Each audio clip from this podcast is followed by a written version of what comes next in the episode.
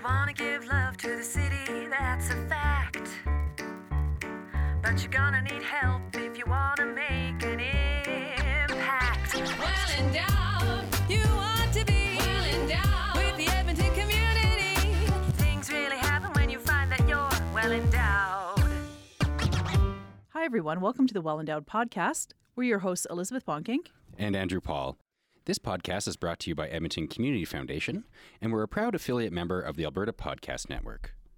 And I should also mention there is a tiny dog in the studio that you'll probably be able to hear all episode long. Those are licks. Oh, yes, They're so many loud. kisses. Okay. all right. Who is this little puppy, by the way, Elizabeth? That's Ellie. Ellie's just making a, vi- a guest visit today. And she's like, Adorable. yes, adorable, an adorable Cocker Spaniel, Yes, she's about six months old. and a little bitey. A little bitey because she's tired. All right. Well, back to the show. yes. Edmonton is full of generous donors who've created endowment funds at ECF. These funds generate money to give back to Edmonton's community. On this podcast, we share stories from spaces where endowments and communities intersect because it's good to be well endowed.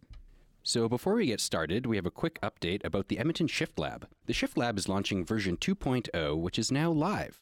If you haven't checked out their website in a while, now is a good time to head over to the edmontonshiftlab.ca to see what they've got cooking up for this coming year.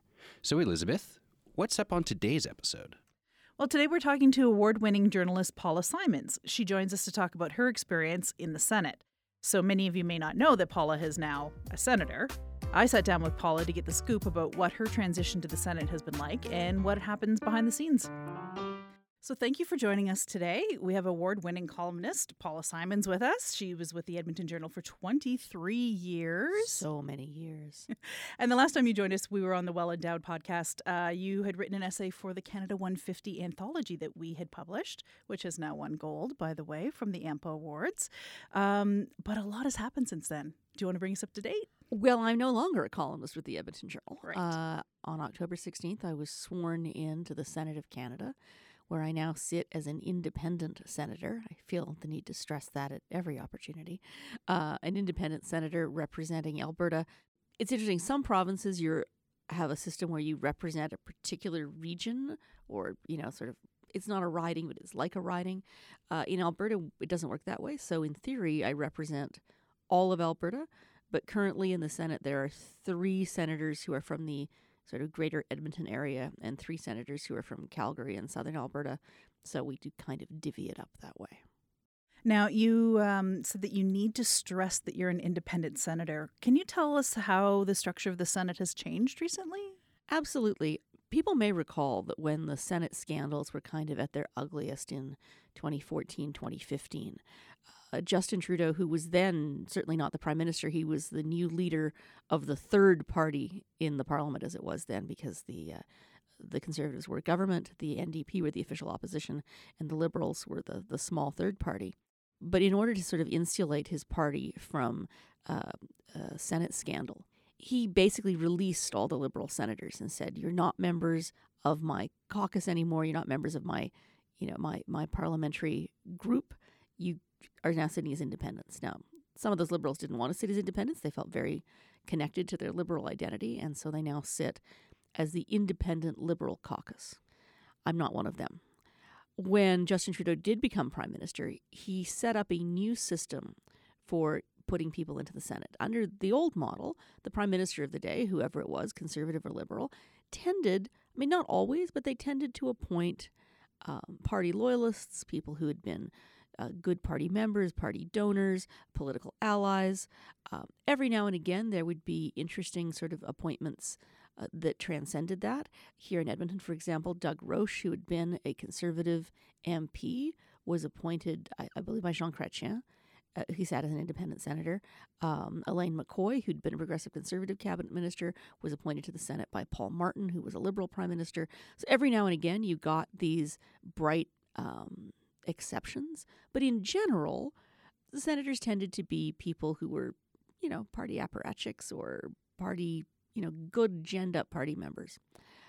Trudeau decided he was not going to do that anymore. And he set up an independent arm's length advisory panel, which is supposed to go out and scour the country and look for different kinds of people to be senators, not sort of your typical politicians.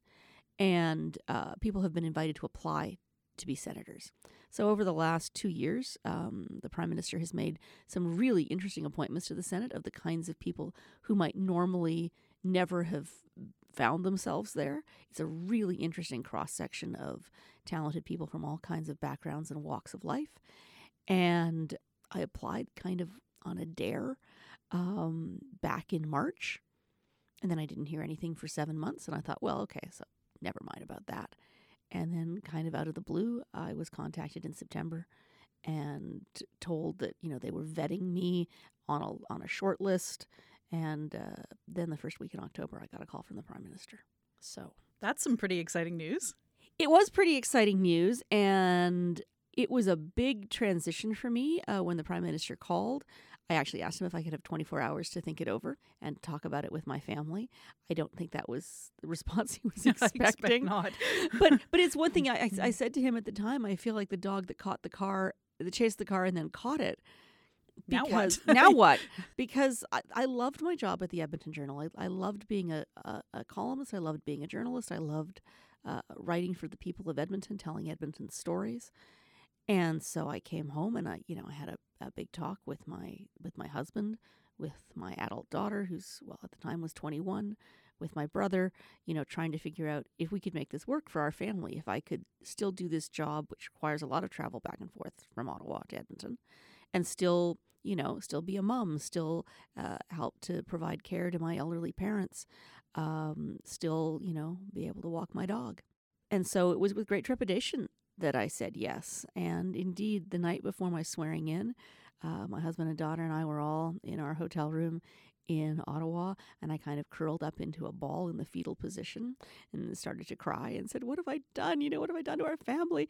And uh, I'm very happy to report that because my husband and my daughter are fabulous people and my brother is a fabulous person, it's so far it's all working out. Uh, the dog is very disappointed every time I fly away, but she's been happy to have me home for January. Now you had mentioned about um, you know filling out an application. What were some of the the application criteria that you had to had to uh, to read to meet or to to look at? Well, some of them are very old fashioned because they date right back to 1867 when Canada uh, first started its Senate. So, for example, you have to own, you have to have a like freehold property uh, worth, I mean, like, you know, after mortgage worth at least $4,000. And then you have to have a, a net worth of at least $4,000. Now, uh, that's not a very hard bar to meet in 2018, 2019 if you own a house. Um, but of course, in 1867, that was a lot more money. I mean, you would have been very, very wealthy to qualify. Uh, I, I tried to work it up with the uh, Bank of Canada uh, inflation calculator. It doesn't go back to 1867. But let's say, I mean, you would have had to have a net worth of approximately like four hundred thousand dollars in today's in today's money, I think. So I had to I had to meet that qualification. But under the new system, I mean, it, it, there are questions that this prime minister's panel asks that are different. So I had to. I was asked, for example, have you ever donated to a political party? And I could honestly say no. I was asked, have you ever, you know, been a member of a political party? And I could honestly say no. I was asked if you know, there would be any other conflicts of interest, and you know, the good thing about being a journalist is that you don't have enough money to have any financial conflicts of interest. you know, I didn't have any stocks and bonds. I didn't have any, you know, corporate interests that were going to get in the way of being in the Senate. Um, what the form tells you is that you need to be one of three things. You either have to be um, somebody who who really understands the parliamentary system. So you know, you get marks for having been a parliamentarian or a member of a legislature. Um, that's one category. You get marks for kind of being at the top of your profession and for having won awards in your profession. And you get marks for uh, basically, you know, serving the public and, and doing good works. And so it's interesting the cross section of people who've been appointed under this system. Some of them are former parliamentarians. Um, Frances Lankin, for example, is a senator from Ontario who's a former provincial NDP cabinet minister. Um, other people are like Murray Sinclair, uh, the uh, Indigenous judge, and the man who chaired the Truth and Reconciliation Commission. Pat Bovey, who is an art historian and museum curator. So you get, you know, Bev Busson, who was in the first recruit class of the RCMP that had women. She was the first female commissioned officer of the RCMP and would later go on to be a commissioner in BC and, uh, for a time, acting commissioner of the RCMP, the first woman to hold that role. So, you know, there's some fascinating people. Um, Brian Francis, who was sworn in the same day as me, is a chief of a Mi'kmaq First Nation in PEI. Peter Boehm, who was sworn in the same day I was, is Canada's former ambassador to Germany and former deputy minister who ran the G7 conference for Canada. And of course, I was sworn in the same day as Patti LaBoucane-Benson, who is uh, a Metis community leader uh, in the Edmonton area and a long, long time advocate for Indigenous children and families. So these are people who might not have been appointed under the old system, but under this new system, you know, they sort of get credit. You know, they they are chosen because of their commitment to their communities. I mean, one of my other fellow new new-ish senators, uh, Muhammad Iqbal Ravalia, is a physician from Twillingate, Newfoundland, uh, and a former professor at Memorial University, uh, born in what was then Rhodesia, and has been working in rural communities across Canada as a physician and academic. And, you know, so there's some really fascinating people who are sitting in the Senate with me, and I'm I often feel like the village idiot. You know, I, I'm not a constitutional law prof. I'm not a I'm not a research scientist. So uh, it's it's very cool to be in such company. Well, I think it's amazing that it's sort of starting to reflect Canada a little bit more in terms of the diversity and variety of people. Not everyone is a politician in Canada. So, Yeah. I mean, having that variety is great. not everyone is a politician and i mean i think with this system there's certainly it's more multicultural uh, there are many more indigenous i mean i think we're now up to 12 indigenous senators uh, which is more than 10% so uh, you know certainly there there have been non-white people appointed to the senate in the past but i think this is the most diverse senate that canada has ever had in all sorts of senses not just uh, in terms of cultural background but in terms of the walks of life people have come from. The Senate, many people think is is sort of obsolete. Um, so let's talk a little bit about the chamber of sober second thought and what the Senate actually does, or what it should do. what it should do. I mean, this is this is what it this is what it should do. The Senate is there, I, I guess, for three main purposes. It's there to advise the government that when legislation comes before us, uh, we can suggest amendments. We can suggest areas of weakness in the legislation. We can also, though, proactively uh, commission reports and do studies that give advice to the government in its policymaking. So, advising and amending is is a big part of what we do. It's also our job to represent the regions of Canada. That's the way the Senate seats are apportioned. So that, say, in particular, the Maritimes gets far more seats in the Senate than its population might suggest, because you know the Senate is there to protect regional interests and to protect you know uh, linguistic minorities as well. Uh, and of course, the Senate is there to protect the Charter of Freedoms and uphold the values of the Constitution. So we, as senators, we can't just defeat bills that we don't like by something called the Salisbury Convention, uh, which comes to us from from uh, British history. Uh, the Senate is not supposed to defeat particularly bills uh, that the government has campaigned upon in, in a previous election. So if a government says it's going to do this and they have a mandate to do that, um, it's not really our place to say, no, you can't do that. Uh, but it is fundamentally our job to protect the country from majority tyranny, to protect the rights of minorities, and to protect civil liberties and human rights in general. So, I mean, fundamentally, we're there like a fire extinguisher. So, you break glass if the country goes off the rails. If you get a prime minister who's elected by a, you know, by by the popular vote, who nonetheless brings in policies that are antithetical to the Charter of Rights and Freedoms, it is our bounden duty to stand up and defend the Charter and defend the rights of, of Canadians. I think that's exactly what the Senate should be doing is is uh, making sure that what goes through isn't just railroaded through. Yeah. I mean, we're not there to be a rubber stamp. On the other hand, we're not there to be obstructionist for the sake of being obstructionist. what's interesting is that um, the independent senators, there are now 54 official members of the independent Senate group. That's 54 out of 105 senators. So we're now the largest group in the Senate.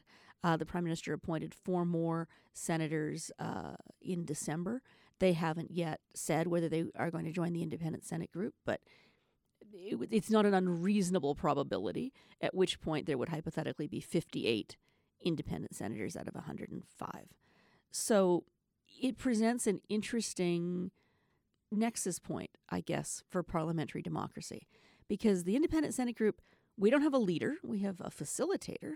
Um, we don't caucus together, except we sort of, you know, we get together to talk about things. Uh, and we don't vote as a block. Uh, so it's really tricky because it's still the job of the Senate to to pass government legislation when when it's sort of come up to come up to snuff. And so it's a challenge. Grant Mitchell, a senator from Edmonton, um, is a member of this is sort of a three member, almost like a steering committee in the Senate, uh, led by Peter Harder, uh, who's the government leader in the Senate. And it's their job to kind of steer legislation through. So Grant Mitchell has the unenviable job. He's like being a whip without a whip. He has to count noses, but he can't actually strong arm people into voting the way the government wants them to vote. Uh, so it's it's a very tricky thing because once you put all these independent senators in place, you create a potential dynamic where if they start flexing their muscles, um, you could get into sort of a perpetual game of ping pong between the House of Commons and the Senate. You know, the House of Commons puts a bill before us, we amend it, we send the amendments back to the House of Commons. The House of Commons doesn't accept our amendments, they send it back to us. You know, we suggest other amendments, or you know, you know, you you can't get into an infinite feedback loop of of bills ping ponging between mm-hmm. the two. And in theory, the Senate is, in most cases, supposed to defer to the elected House. I mean, they, the MPs are elected and they're accountable. We're appointed and we're not directly accountable to voters. So they, they are supposed to, in a, in a game of ping pong, a, a tie goes a tie goes to the House of Commons. So we're going to have to choose our moments as an independent caucus. We can't, as I say, we can't just flex our muscles for the sake of flexing our muscles. There's going to have to be an equilibrium that's established where the House still has its traditional prerogatives, but where we're more empowered than ever to call out bad legislation and flaws in legislation when we see it.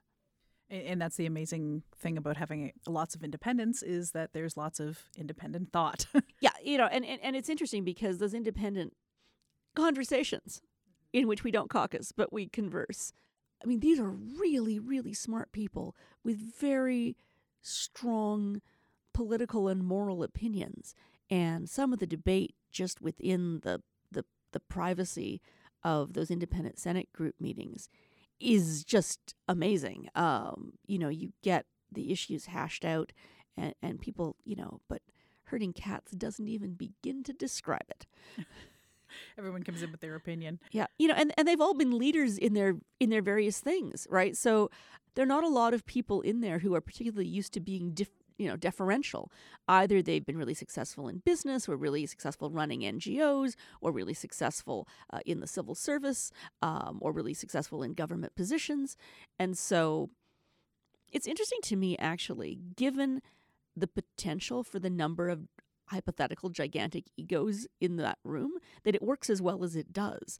And i think it's it, it's a bit because everybody senses that they're among equals I just want to uh, go back to something that you had said a little bit earlier, which was talking about the debates and um, and how you're not there just to defeat legislation for the sake of defeating legislation. And you know there was some criticism, um, or at least some individuals voices coming out and saying that you should just simply vote down Bill C sixty nine. Yeah, yeah. There's there, have been more than a few individuals. Yeah. quite, quite, quite a number. My yeah. off, my office staff and I have been extremely busy responding to to these concerns. All right, so. For those of you who are not deep political nerds and have not been following C69, uh, C69 is a big piece of legislation. It's three bills stuck together that deal primarily with how we uh, do environmental assessments for giant infrastructure projects. So it's not just pipelines and it's not just power lines. It's everything from it could be high speed rail, it could be um, uh, um, a new federal airport. It could be something that's energy related, like an offshore wind farm, but it could also be something that has nothing to do with energy at all, like a giant bridge that might change the course of a navigable waterway. So these are all the kinds of giant infrastructure projects. And the idea was to come up with an impact assessment system that would be more transparent, uh, more nimble, but still protect the environment and, very importantly, uh, protect the uh, the rights of Indigenous Canadians, uh, whether that's on treaty land or on unceded territory. The problem being that you know there's NIMBYism out there from many many quarters. This isn't just about you know uh, Indigenous groups in British Columbia. This is about anybody who doesn't want a giant honking piece of infrastructure on their land, uh, and so it's really tough to write a piece of legislation that strikes the balance between protecting property rights and allowing for the construction of really badly needed national infrastructure, including pipelines. So, Bill C 69 tries to do that. I think it tries and fails. I think there are significant weaknesses in the bill. Um, I spent some time on Twitter uh, Monday night outlining some of them. Uh, and so, faced with this piece of legislation and faced with a lot of people asking me to kill it, I can tell you two things. One, I, Paula Simons, cannot, with my one little vote, kill a piece of government legislation, especially one that you know uh, has has passed the Commons uh, with a you know with significant government support. Two, it's really what I can do is that I'm a I'm a brand new member of this Senate Standing Committee on energy, the environment, and natural resources. So, what I can do is go into that committee room, which I will do the first week in February, and start asking tough questions and then eventually proposing and championing amendments, trying to build uh, consensus on the Energy Committee to get some of my chosen amendments passed. I don't think this bill, I couldn't vote for the bill in its current form. I think it's possible, and maybe I'm naive because I'm pretty new to this, that we can that we can amend the bill to to stave off some of the bigger problems it represents. Because the other thing I want to tell you is that I've spent the last three months meeting well, I guess like starting starting I met my first industry lobby group the day after I was sworn in, the Canadian Energy Pipeline Association. I've been meeting with all different kinds of industry groups and all different kinds of environmental groups. And the industry groups have been pretty unanimous in saying to me that they do not want the bill killed. Because if they kill the bill, we start the process all over again. And it's years more until we get an impact assessment system that works. What industry groups uh, from a wide range of industries have said to me is that they want to see the bill amendment amended, that you know that they hope to see the bill made into something that they think w- will be workable. And so it's my goal to try and shape C69 into a better piece of legislation in committee. If I can't do that, I'm not going to vote in favor of it. I'm not going to vote in favor of a piece of legislation that I think is fundamentally flawed. Uh, and I will stand up for Alberta and fight for Alberta. But I'm not going to tell you today that I'm going to kill the bill because A, I can't kill the bill. B, I don't think that's the best thing for industry or for the province. And C, I I want to give it a good faith effort in committee to see if we can help shape legislation and and come up with amendments that the government will accept if when we send it back to the house. I wanted to ask you also, you know, like you've um, issued lots of um, I don't want to say statements, but you've spoken a lot about this. so, yeah, yeah, I haven't, I haven't issued a statement. That, no, that's, I, yeah, you know, but, but it, you've spoken a fair bit about this. Why do you think it's important to explain how you voted? Is it just because of people phoning in, or do you think that there's a, another thing there? No, I mean, I mean, in, in part, I started doing it because people were attacking me for doing something I hadn't done, and I was like, like, no, I did not vote to pass the bill. But but it involved, I think, a really important conversation, and it was really an epiphany for me to realize how little people understand about how the Senate works and what it does. And the Senate has been you know, the secret shrouded house behind a curtain for so long. And I want to be part of a growing movement of senators who want to open up what the Senate does. Starting in February, we're going to be televised for the first time. It will be riveting, guys. It'll be so interesting. Um, but we will be we will be transparent for the first time because oftentimes because there's not very much press coverage of what goes on in the Senate, people have no idea. Like bills go in there, and you know they come out again, and it, it's like it's like a shroud of darkness. So we're gonna we're gonna be lifting off the curtain. People are gonna be able to see us stuff the sausage. It'll be edifying. We already live stream our committee meetings so that when the Energy Committee is meeting on C69, people will be able to watch most of our hearings uh, online anyway but the Senate will then be on television. Uh, I've started, as many people will know, live tweeting from the Senate floor. Um, and I'm happy to say that I've inspired one of my colleagues, Pierre Dalphond, who's a very respected Quebec jurist and legal scholar, a very dignified, elegant person, not the tiniest bit like me. Um, but he was absolutely fascinated when I started live tweeting the uh, debate on the back to work postal legislation and uh, he's he got his young staffers to put Twitter on his laptop, and now he's live tweeting in French. Uh, and so it's I think really important that that those of us who are new to the Senate uh, help to explain what it's there for, what it does. Uh, we're we're recording this podcast on uh, Tuesday, the 22nd of January. Uh, tomorrow, I'm speaking to a University of Alberta poli sci class. The professor invited me. Uh, he sent a note saying, you know, he doesn't believe in the Senate and he thinks the Senate should be abolished. He tells his students that all the time. And would I like to come and explain, you know, basically why we ought to exist? And Thanks I thought, for that introduction. thank, thank, thank, thank you. Uh, but I, I, I, you know, I, I couldn't wait to email him back, and and, and it's a, and it's a twofold thing, Elizabeth. I mean, on the one hand, um, I'm happy to explain what the Senate at its best is supposed to be doing. But the other thing people need to understand is that it's one thing to say, oh, you should abolish the Senate. It's another thing to figure out how you do that. In 2014, the Supreme Court of Canada ruled that to abolish the Senate, you would need the unanimous consent of the House of Commons of all 10 provinces and the Senate. So, hmm. you know, as, I don't know if that would work. as as as Regina George would say, stop trying to make fetch happen. It's not going to happen.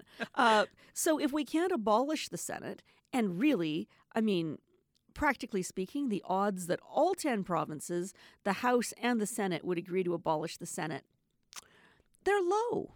yeah, pretty slim. It's pretty slim. So if if you're more or less stuck with the Senate, how do you make it relevant for the 21st century? How do you restore public confidence in an institution that has inspired so much scorn and skepticism? We can't do that with secrecy. We have to do that with light.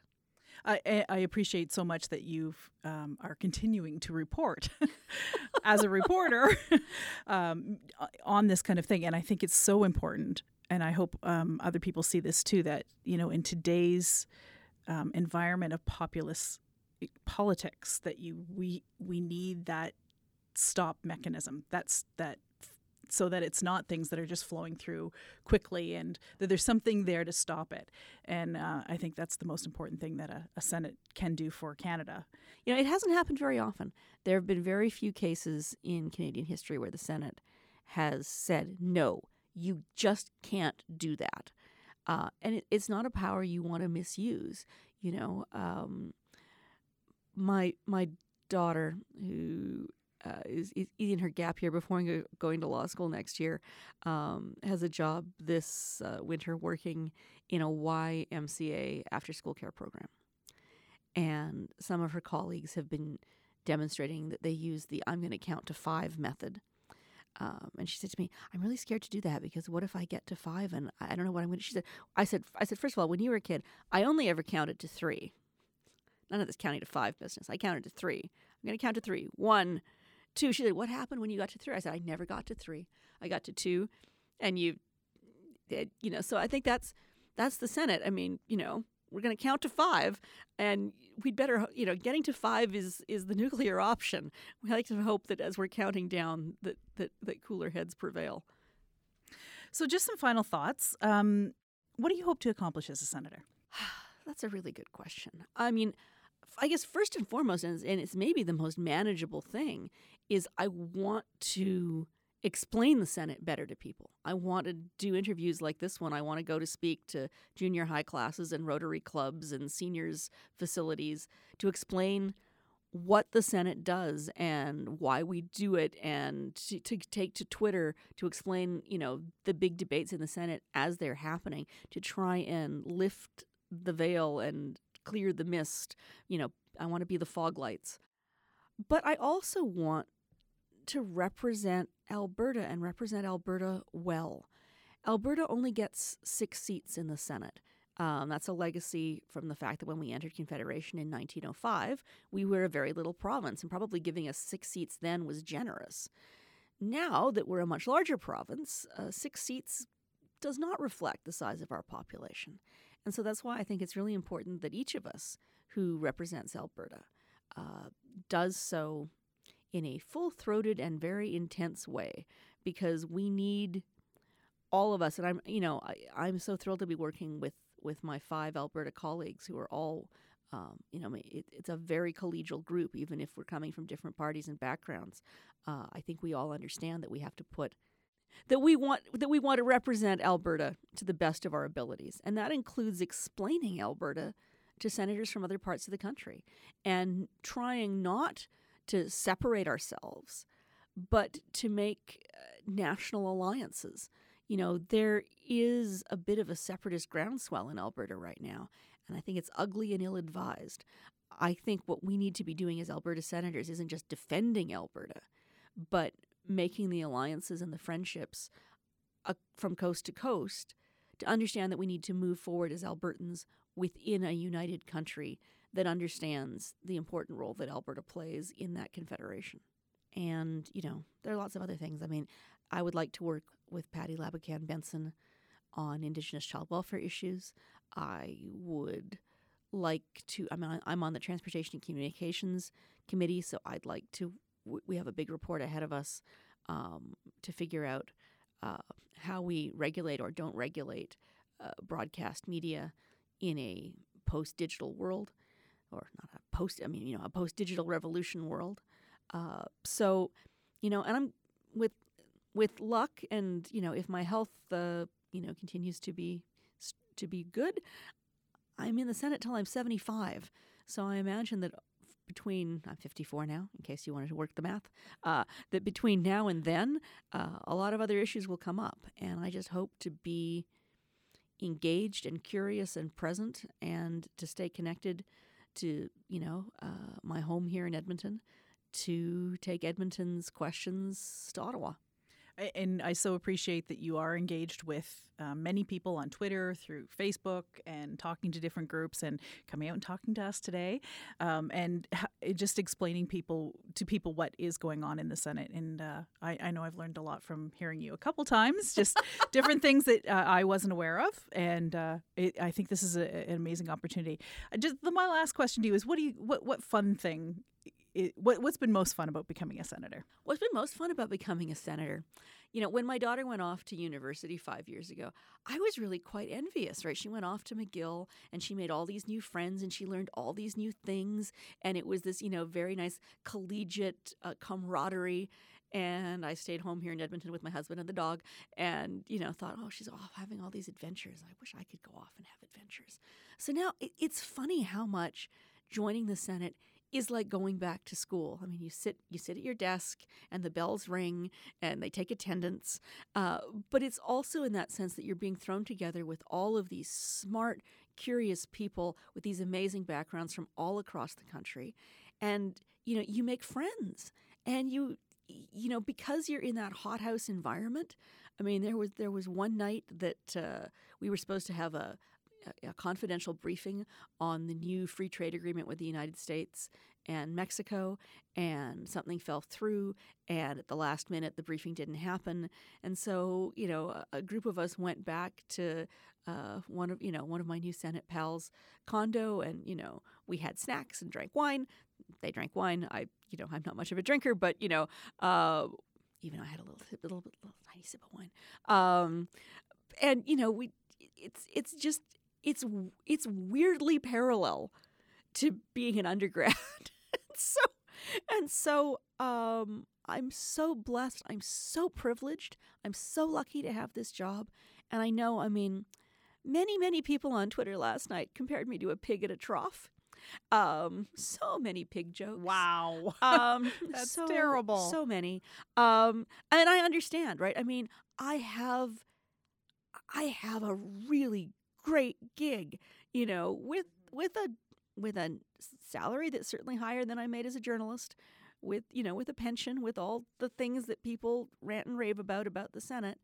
Um, but that's not really the privilege. The privilege is to be surrounded with such smart, creative, um, idealistic people, and to know that whatever party you're from, because I've I've made friends with you know I've made friends with conservative senators too, uh, to know that whichever party you represent, that you're there with a commitment to serve the people of Canada and to serve the ideals of Canada, and so yeah, you know I I. Uh, I, you know, I, I I get to work in a cool building and have people open the door for me when I come in. But that's not really the privilege. The privilege is to have this opportunity to serve. I think people need to remember too that um, it's not like you just show up and they hand you money. No, There's I mean, work involved. I I have to say, real work. I have to say that when I was a cynical journalist uh, taking shots at the Senate, um, it's it's a lot more work than I think. I think those of us who are not, you know, who who are outside that Ottawa bubble, uh, realize it. When you're sitting in the Senate, it's very long days, um, lots of reading, lots of thinking, um, and different senators, you know, throw themselves into it to different degrees, right? I mean, uh, there's nobody who's your boss. There's nobody telling you to do these things, but it's a lot of very driven type A perfectionist personalities in there, and so there's there's really immense peer pressure to keep up. You know, if you with- don't do your homework, you don't do your homework, then you look like a fool, right? So, um, but there's no one making you do it. There's no one making you do it. It has to come from inside you. So, uh, the people who are working hard are working very hard indeed. anything else you want to add? I just I just want to thank uh, you and the Edmonton Community Foundation. I think this podcast is such a great idea. I'm so excited to be back on to talk about something completely different. And uh, I thank the Edmonton Community Foundation for all the fantastic work it, it does in our community. Thank you so much to Paula Simons for telling us about her adventures in the Senate and for giving us a window into how the Senate works. If you'd like to keep up with the decisions and conversations the Senate is taking on, you can follow Paula on Twitter at paulatics, spelled P A U L A T I C S. I always thought that was really clever.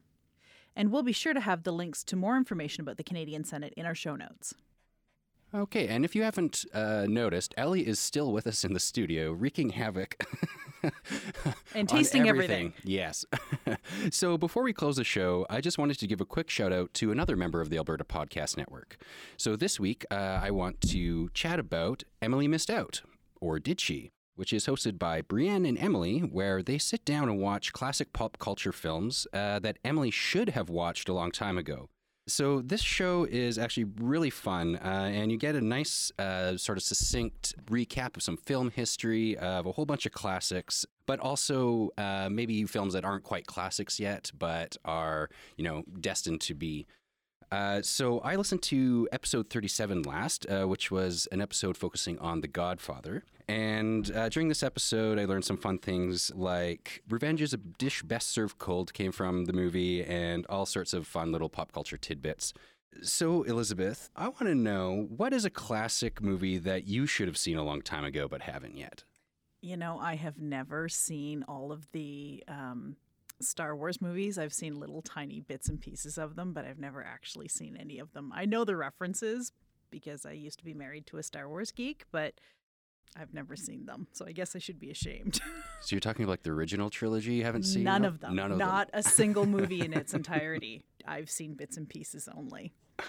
well, I have never really watched any of the Marvel superhero movies. I just haven't been able to uh, sit down and spend the time, and they keep pumping them out every year. So I don't know if I'll ever get to uh, seeing all of the Spider-Man films or You need to be snowed in. I guess so. Maybe if I get really sick one day, I'll just hunker down and plow through. Also, I've never seen any of the Rocky movies. Uh, just not. Actually, I've never seen them either. Yeah. Well, anyway, uh, I recommend everybody go check out Emily Missed Out. Uh, and we would also just like to know what are some of the classic films out there that you should have seen but haven't yet. So you can find Emily Missed Out on the Alberta Podcast Network's website at thealbertapodcastnetwork.com or on the CKUA radio app or wherever else you like to listen to your podcasts. We'll have the link in our show notes. So, ECF has two granting deadlines coming up. Just a reminder that the Young Edmonton grants for initiatives led by folks ages 13 to 24 is due on February 15th. And the deadline for community grants is on March 1st. Community grants are for charities in the greater Edmonton area and can be up to $40,000. If your organization is in need of funding, please visit the ECF website at ecfoundation.org to learn more. And one more thing before we go. Andrew, did you know that the one and only Terry Crews is coming to Edmonton? Uh, yes, I have heard word, and I am very excited for this. He'll be at the Shaw Conference Centre on February 20th, and it's presented by the Alberta Council of Women's Shelters. Terry Crews speaks about what it means to be a modern man and how men can help create a safer world for women and girls. So we'll have a link to where you can buy tickets in our show notes. Well, and in the meantime, if you're looking for a future classic with Terry Crews, you could always check out Brooklyn Nine-Nine. That is a great show. All right, folks, that brings us to the end of the show. Thanks so much for listening. We really appreciate it. If you have an extra minute, please share this episode with your friends and leave us a review on iTunes. We really appreciate those reviews, and don't forget to follow us on Facebook.